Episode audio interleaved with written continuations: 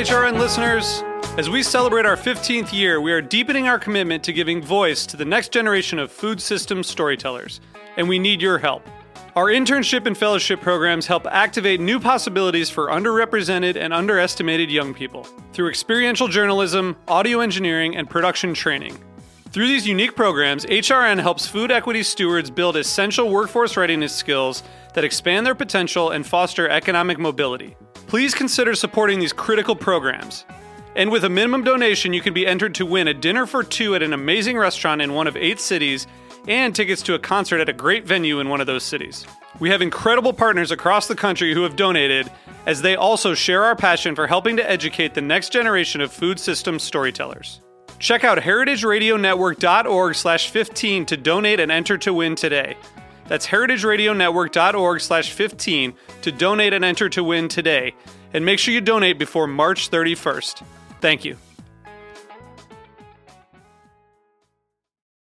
Today's program has been brought to you by S. Wallace Edwards and Sons, third generation cure masters producing the country's best dry cured and aged hams, bacon, and sausage. For more information, visit surryfarms.com. Hey, hey, hey, I'm Jimmy Carboni from Beer Sessions Radio. You're listening to Heritage Radio Network broadcasting live from Bushwick, Brooklyn. If you like this program, visit heritageradionetwork.org for thousands more. So you don't shun the devil with your rock and roll load. Knows that country music's gonna save your soul. The devil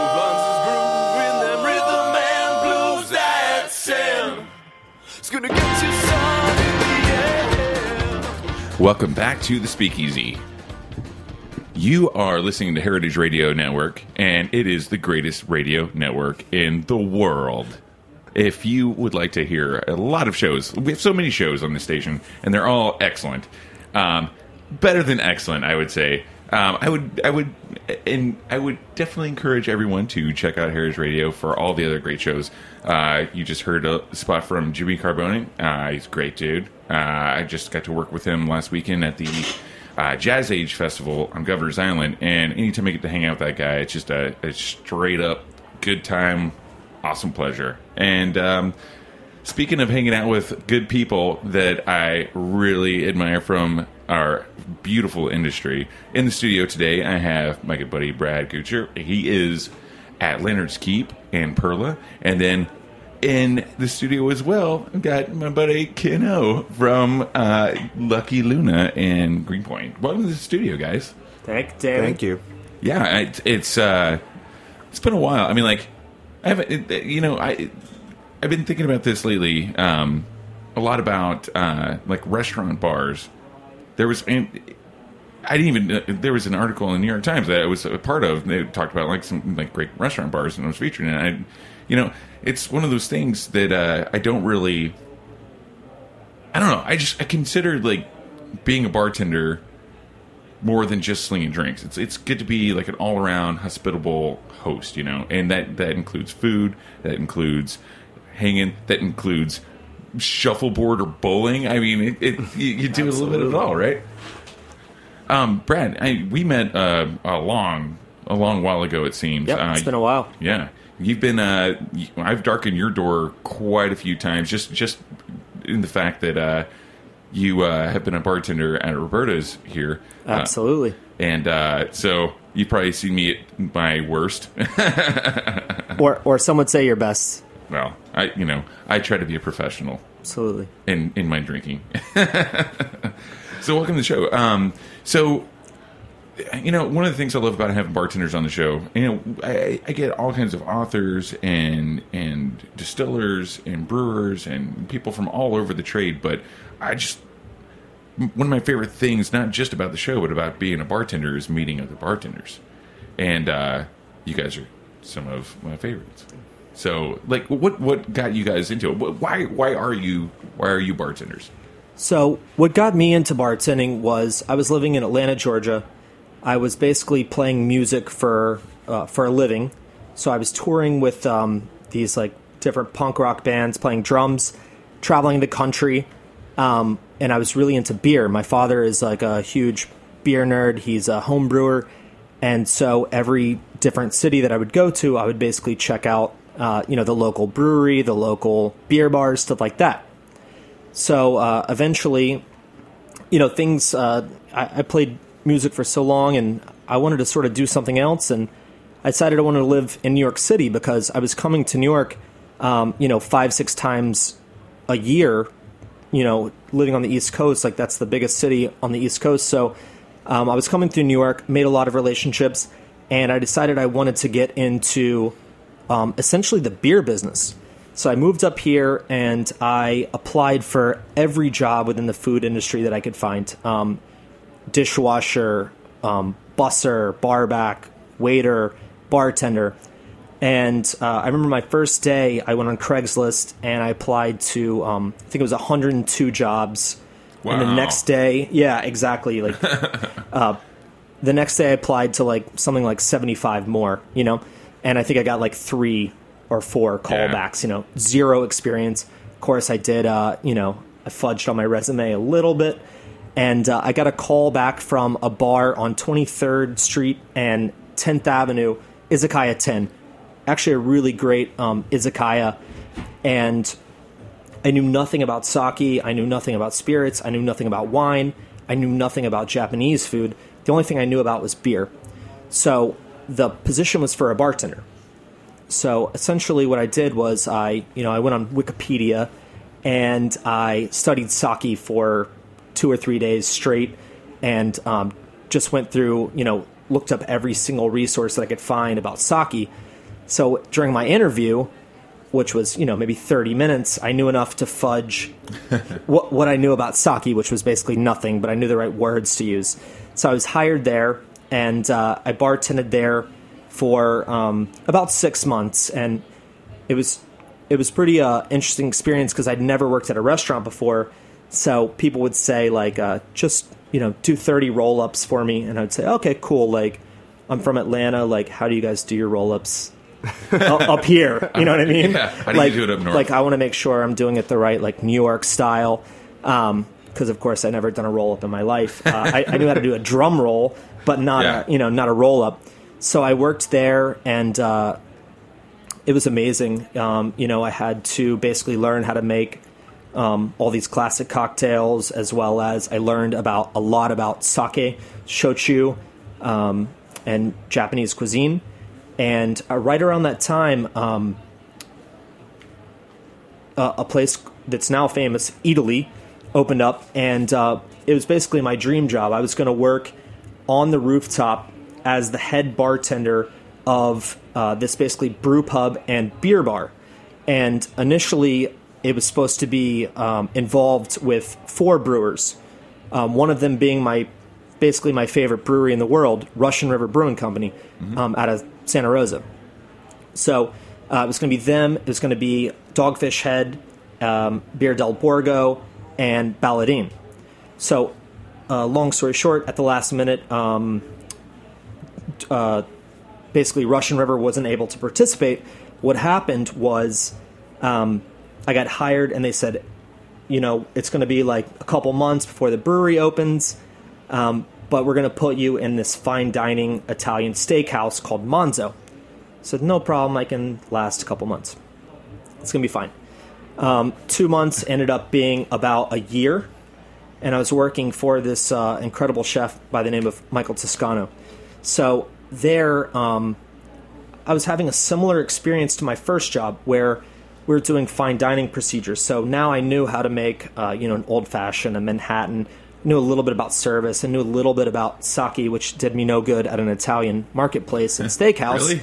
I don't understand. Uh, So I worked with this chef, Michael Toscano, and I fell in love with his food. And I fell in love um, with his style of service.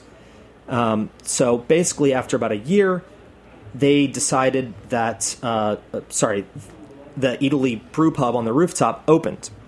And they moved me up there, and I was very excited to work up there, but also was going to miss working with uh, the chef and all my staff at Manzo. And so I worked up there for about two years until uh, Michael opened his own restaurant, a place called Perla in the West Village. It's uh, 24 Minetta Lane by a restaurateur called Gabriel Stulman. He has um, six restaurants Joseph Leonard, Jeffrey's Grocery, Montmartre, Bar Sardine, um, Perla, obviously, and a place called Fedora, great bar as well. Um, so I moved over there, and the biggest change from moving there, his cuisine was similar to what he was doing at Manzo, but that's where I really learned about service. Um, the whole concept about Perla is to throw a party. And my buddy Ken can talk about that as well. We worked there for over a year together. But the whole thing is when you go to a party, um, you know, the food should be good. Maybe have like a nice bottle of rose or something like that. But Keg stands. keg stands are mandatory, but really, a good party is about conversations, friendship, a good vibe. You know, the music's just right. You know, it's nice if someone makes a good like bean dip, but you know that's not going to be the star of the show, Yeah. right? So the whole concept uh, that I learned at Perla was just hospitality. Just being a, being an awesome host and like making sure that everyone's having an awesome time. Absolutely. Yeah, Brad's great. He's also an entertainer at the bar, so it's a he's a fun guy just to go see. It's like, "Ah, where do I want to go tonight? Where where can I go where I know I'm going to have fun? Yeah. So you go and see Brad, or you know your neighborhood bar, and you know people's schedules, Yeah, it, and you know what yeah, nights to it's- go to places. it's- oh, it's uh, Tuesday night. I should go see so yeah, Exactly. So that's what it's kind of become.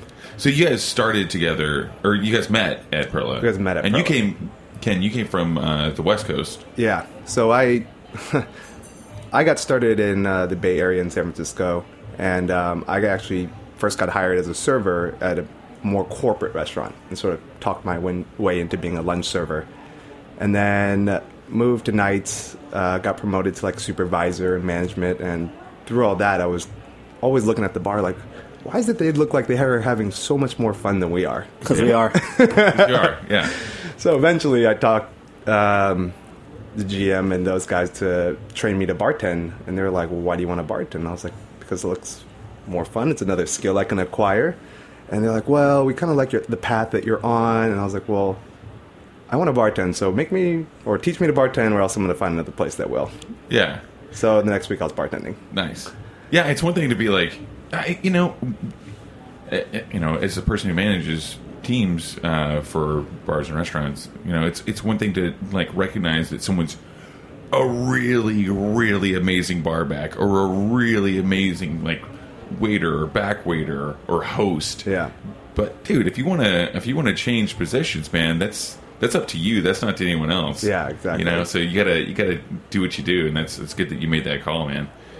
Um, it. I mean, granted, it's it's really really difficult when you have like a good bar back. Yeah. To to like have to refill that position, but uh, it's that's it's your call. In the at the end of the day, it's your call. You know. The barbacks make you look like king. Yeah. You're a bartender. Exactly. And that that makes you look like you're having more fun, right? Yeah, exactly. they, they allow us to have fun and, and let people have a good time, but they're doing all the all the work behind the scenes. You know. Yeah. I mean, I can't remember the last time I, I cut my finger from like prepping garnishes. No, that's not true. It was yesterday. but uh, yeah, I mean, I, th- I think that there's a part of like, well, what we were talking about before too is like the uh, being in like the restaurant environment. You know, well, first of all, I want to go back to something you were saying before about uh, learning about like sake, like online and stuff. It's just amazing that like we have that information that that's available to even be able to like fudge your resume and kind of fake it through an interview and get in the front door. You know, it's, it's pretty amazing. We're we're living in a really amazing time as far as the the amount of information that we have out there, and there's so many resources. I mean, I feel like I feel blessed to like do this radio show and to talk to guys like you and like eh, all the the past guests. You know, just learn from everyone. I, I feel like I'm, you know, and, and a lot of that information comes after hours. Like you know, like like with this show, uh, talking with bartenders, and like I was saying before the show, um, that a lot of the stuff that we learn isn't necessarily during service. It's like after hours when we're talking shop, and that's basically the inspiration of the show. And that's what we're doing right now. Absolutely. Um, what were some of the things that turned you on? What were some of the first moments, first uh, pieces of information that you gathered as a bartender that kind of like, kind of made you feel like you had clicked into a different level? Uh, one of one of the things that that made me click was just uh, honestly just the ability to turn someone's day around. Like it- it's such a special gift to be able to if someone has a rough day and they you know they go to the bar and I I supply them with great food from our kitchen, um, either a great glass of wine or a cocktail, and also just show them a good time. And and if they want to talk, listen to them. If they don't, um, let them read their book. You know, that's that's the type of thing. It's you know, working at the bar, you run across a lot of solo diners because it feels a lot better to sit at a bar if you're a solo diner than it does to sit at a table. Um, they just don't make one tops, and uh, and that, that empty chair is table. you know uh, it's a little telling. So you know, it's it was really fun being able to maybe even someone is reading their book and you know you say um, How, how's your day going? Like how's the book? Is it, is it any good? Should i check it out? And you know if they say yeah it's fine. It's, okay you- cool. then you know to yeah, walk away. that- you know you let them read their book. That's what they're here to do. But many times um, you know the books it's not a prop but it's you know It's a distraction. it's a distraction and people want to be engaged and uh, that's a beautiful thing that we're able to do is to talk to people um, and i've met so many amazing people on the other side of the bar as many people as i've met behind the bar so many amazing people on the other side um, that i've been able to connect with outside of work that have become regulars and i see them uh, you know on a weekly or monthly basis um, so that was that was amazing um, the other really sort of a polar opposite is just learning the technical side.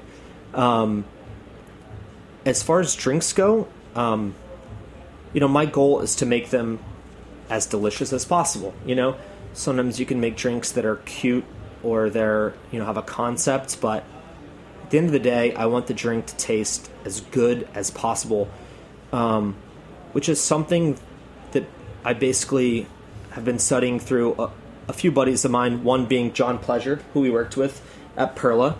Um, he now works at Milk and Honey, Lanterns Keep, um, Featherweight, and Weather Up as well.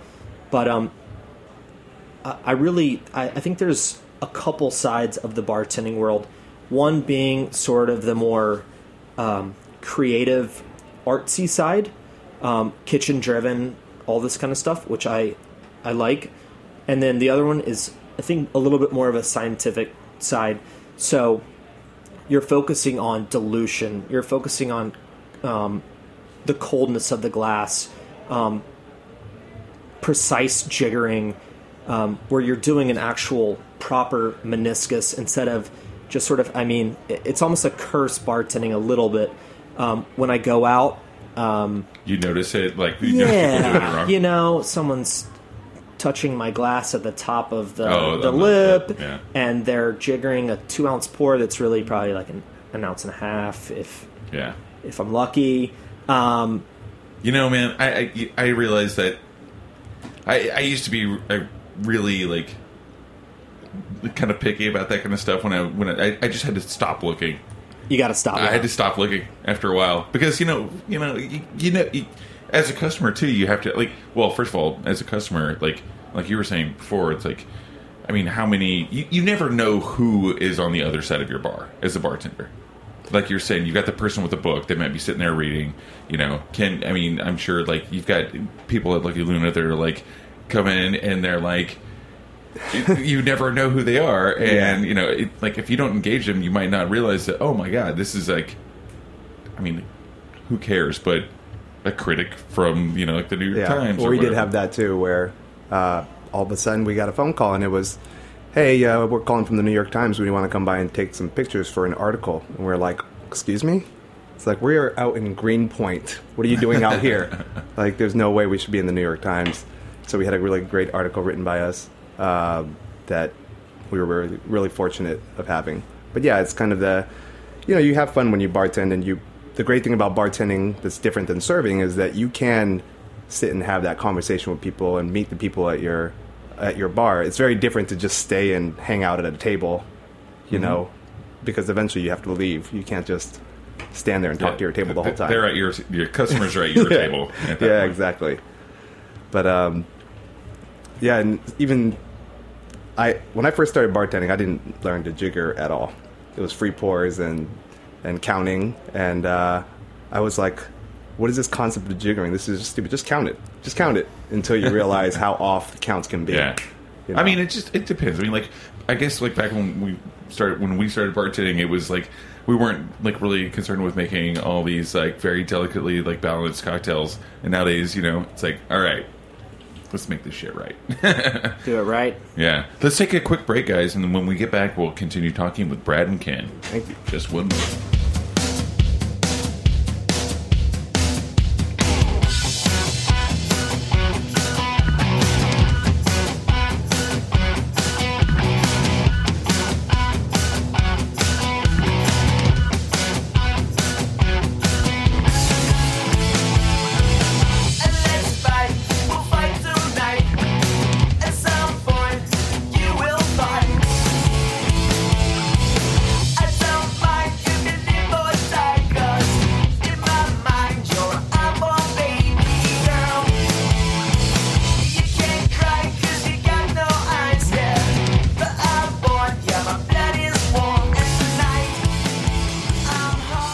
Following program was brought to you by S. Wallace Edwards and Sons. Edwards Surryano hams are aged to perfection for no less than 400 days and hickory smoked to achieve a deep mahogany color. The Edwards name is well known for its world class aged and cured meats. Their exclusive curing and aging recipe produces a unique flavor profile that enhances the quality characteristics of Berkshire pork.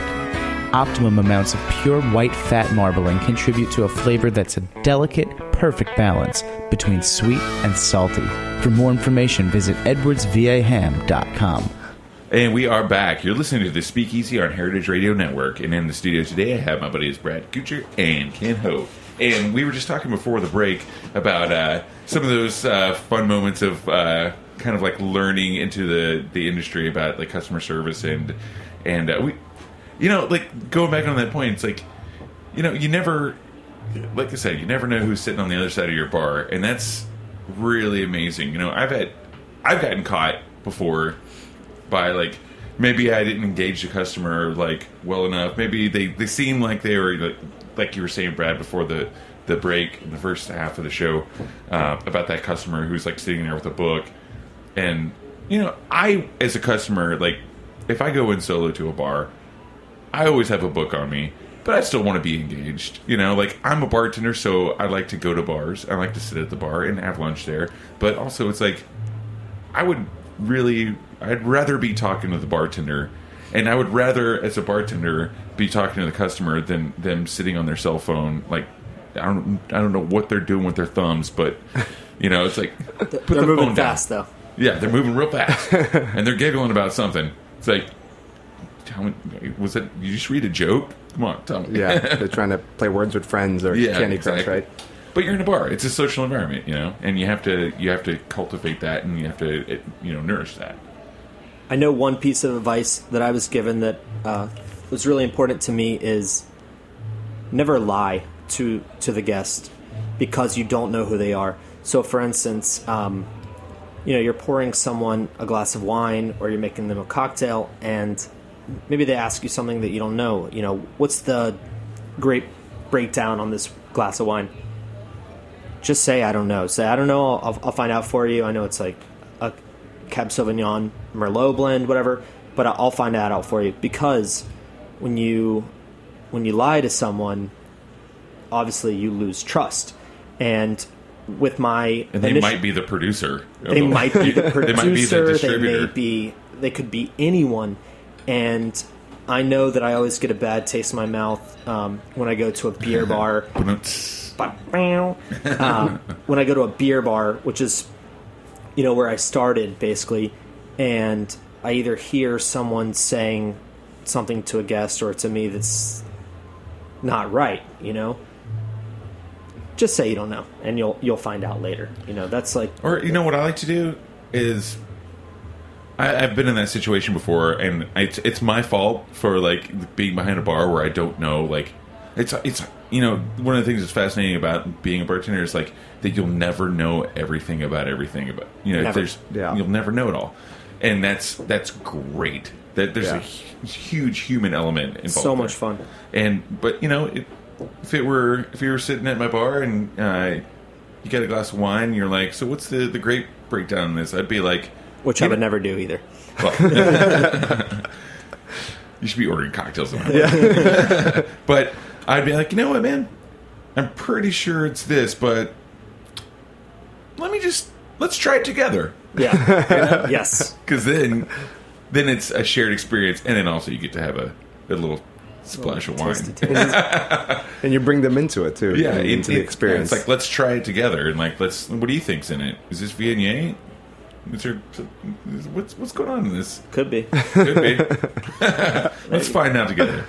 Hold on, I'll grab the menu. yeah, that's a great way to do it too. Uh, and you can even pour different tastes and compare the two or three whites you have by the glass or whatever. Here's Yeah, a so- Bordeaux blend. There's a classic Bordeaux like Cab and Merlot, and then here's a California Cab. Let's try them side by side and see the difference. You know, like things like that. You know, I realized that. And uh, speaking of California big wines, um, I didn't realize how much my palate had changed after coming to New York because I worked at Italian restaurants, so we served 100% either Italian or French. And I went back and had a California cab, and I was like, "Holy crap! This tastes like fruit juice." Yeah. It was so big and so jammy, and I didn't realize that when I lived in California. Isn't that amazing though? Like how your your palate changes regionally. Like, I mean, it's the whole win in Rome thing, I guess. But uh, you know, I I don't drink a lot of tequila, but when I'm in Mexico, man, Yeah, good God, tequila. I mean, I don't better. remember drinking that much, but but it happened because I don't remember it. But you know, like when you're in Texas, drink Lone Star. When you're in San Francisco, you're drinking, you know, uh, Fernet. Fernet. certain things are are popular in places because they make sense usually. Yeah. You know, because of the climate or because it's The it's- air, It's, even. fresh, local. When the you're in Colorado, culture. the air is so different. You know, you want to you want to have Stranahan's. You want to have you know flying dog. Certainly. That's it always uh, amazes me a little bit when you know, like when I go to a dive bar, I get a a bottle of beer usually, Mm-hmm. and you know, maybe a whiskey or something like that. I go to a cocktail bar, obviously I get a cocktail. Mm-hmm. When I have, you know, when I go to dinner, I typically drink wine. Um, but I think there is a little bit of mentality of like, you know, you want to have everything. You know, you want to Yeah. be able to have whatever you want wherever you go. But know? Yeah, and is, isn't that just like a weird like American thing too? It's like I feel like it we might just be. want a, we just want everything. apparently, have it your way, right? It's like I want to drink rum on the beach. Yeah. that's makes sense. You know, that's total, totally makes sense. I want to drink whiskey when I'm in, in Kentucky. Yeah. But when you're like, when you're in Colorado and you want a mai tai, that's great. That's great, man. But really, Time and Yeah. place, right? yeah. I mean, like, I went to uh, Austin, Texas a few years back, and I remember going to this place, and I don't think he's even around anymore. But they they had so many drinks that were like that had like pepper, like like different types of like peppers in them, like serrano or like jalapeno, you know. And I was like, oh, well, that makes complete sense because we're in Texas, you know, or in like New Mexico, you know, like that. It makes complete sense. Like having green chili beers in New Mexico, it's like, yeah, hell yeah, that makes sense. Isn't it weird that we uh, just You got to think about that. we just right? have we Yeah. have too too many options. The Negroni is the one exception, though. The Yeah. Negroni's always good. A- anywhere, That's true. Jack likes a, a Negroni. He's. Uh, Jack's a good man. Do you guys have a? I can hear him giggle through the, the studio glass. do Um, you guys have a preference? Are you one to one, two to one? Oh, My Equal wife parts- is actually equal parts all day for me. Yeah, I'm equal parts. My wife is. Equal actually. parts for me too. yes! hey, you know what? We are all equal parts, Yes, man. we are. My wife is the excep- exception. She likes the two to one. Um, Brad and I, yeah. I mean, when we go out or when we make them at home, home, we would do the uh, the house. You mean at your bar? the, the house proportions, where it's instead of one one one, it's either one and a half, one and a half, one and a half, or two two two. oh, like that. So it's a Going big. house proportion Negroni. Wow. I like that. That's like the opposite of what I normally do. It's like I do the half size, like a martini Yeah. instead of a martini. So Uh. it's a shooter, or well, yeah, you, you make it, you pour it in the jigger. You just drink it out of the jigger. It's a little martini glass. It's a martini. yes, is that's Come awesome. on, guys. Get with the program. it's like a snackery. That's pretty awesome.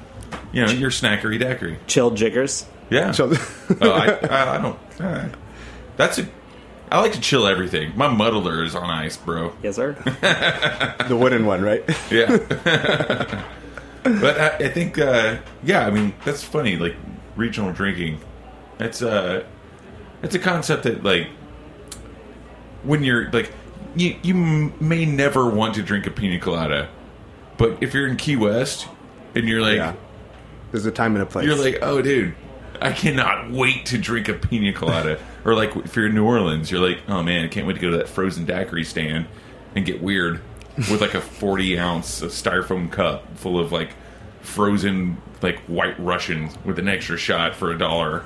You know, yeah, I think that's the best, by the way. We did um, a couple trips down to Oaxaca, Oh, nice. and all we drank down there was mezcal and micheladas, and Mexican beer. Why would know. you have anything else? Yeah, but so that's how we learned to love mezcal is getting it neat, served with uh, orange slice with chili salt on it, Mm-hmm. and so that's how we do it at our place now.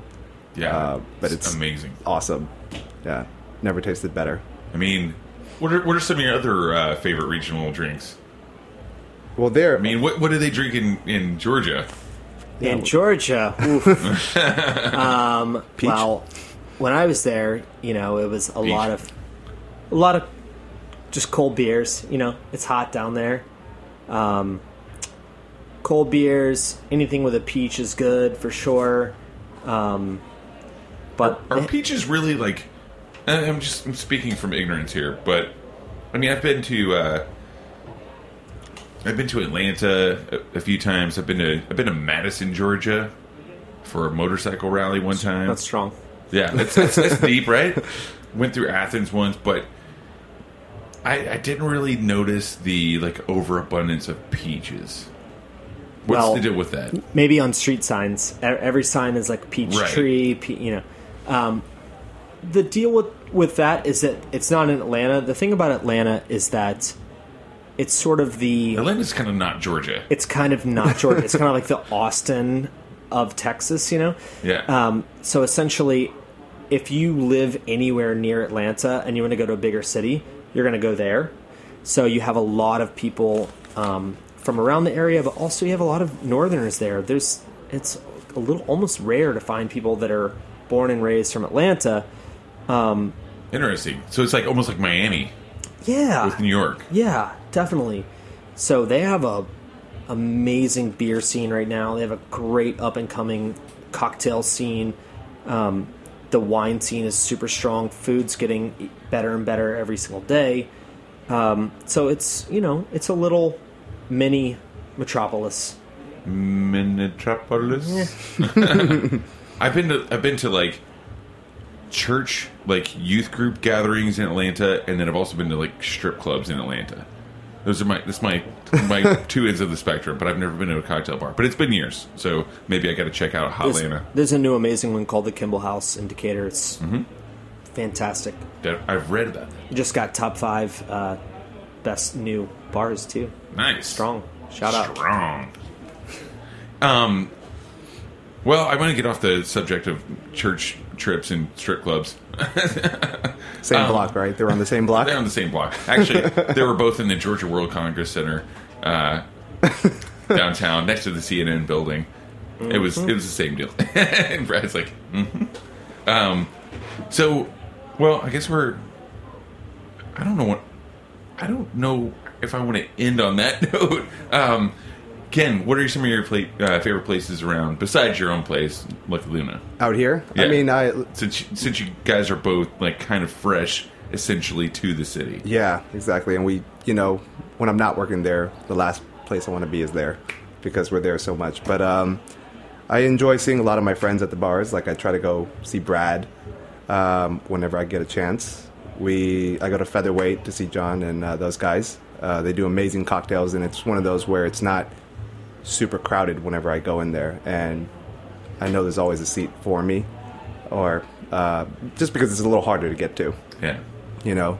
Um, but lately, Beloved's been great too because it's right down the street from us. So we go on, go down there and see those guys and uh, just do shots and beers and and keep it simple, you know.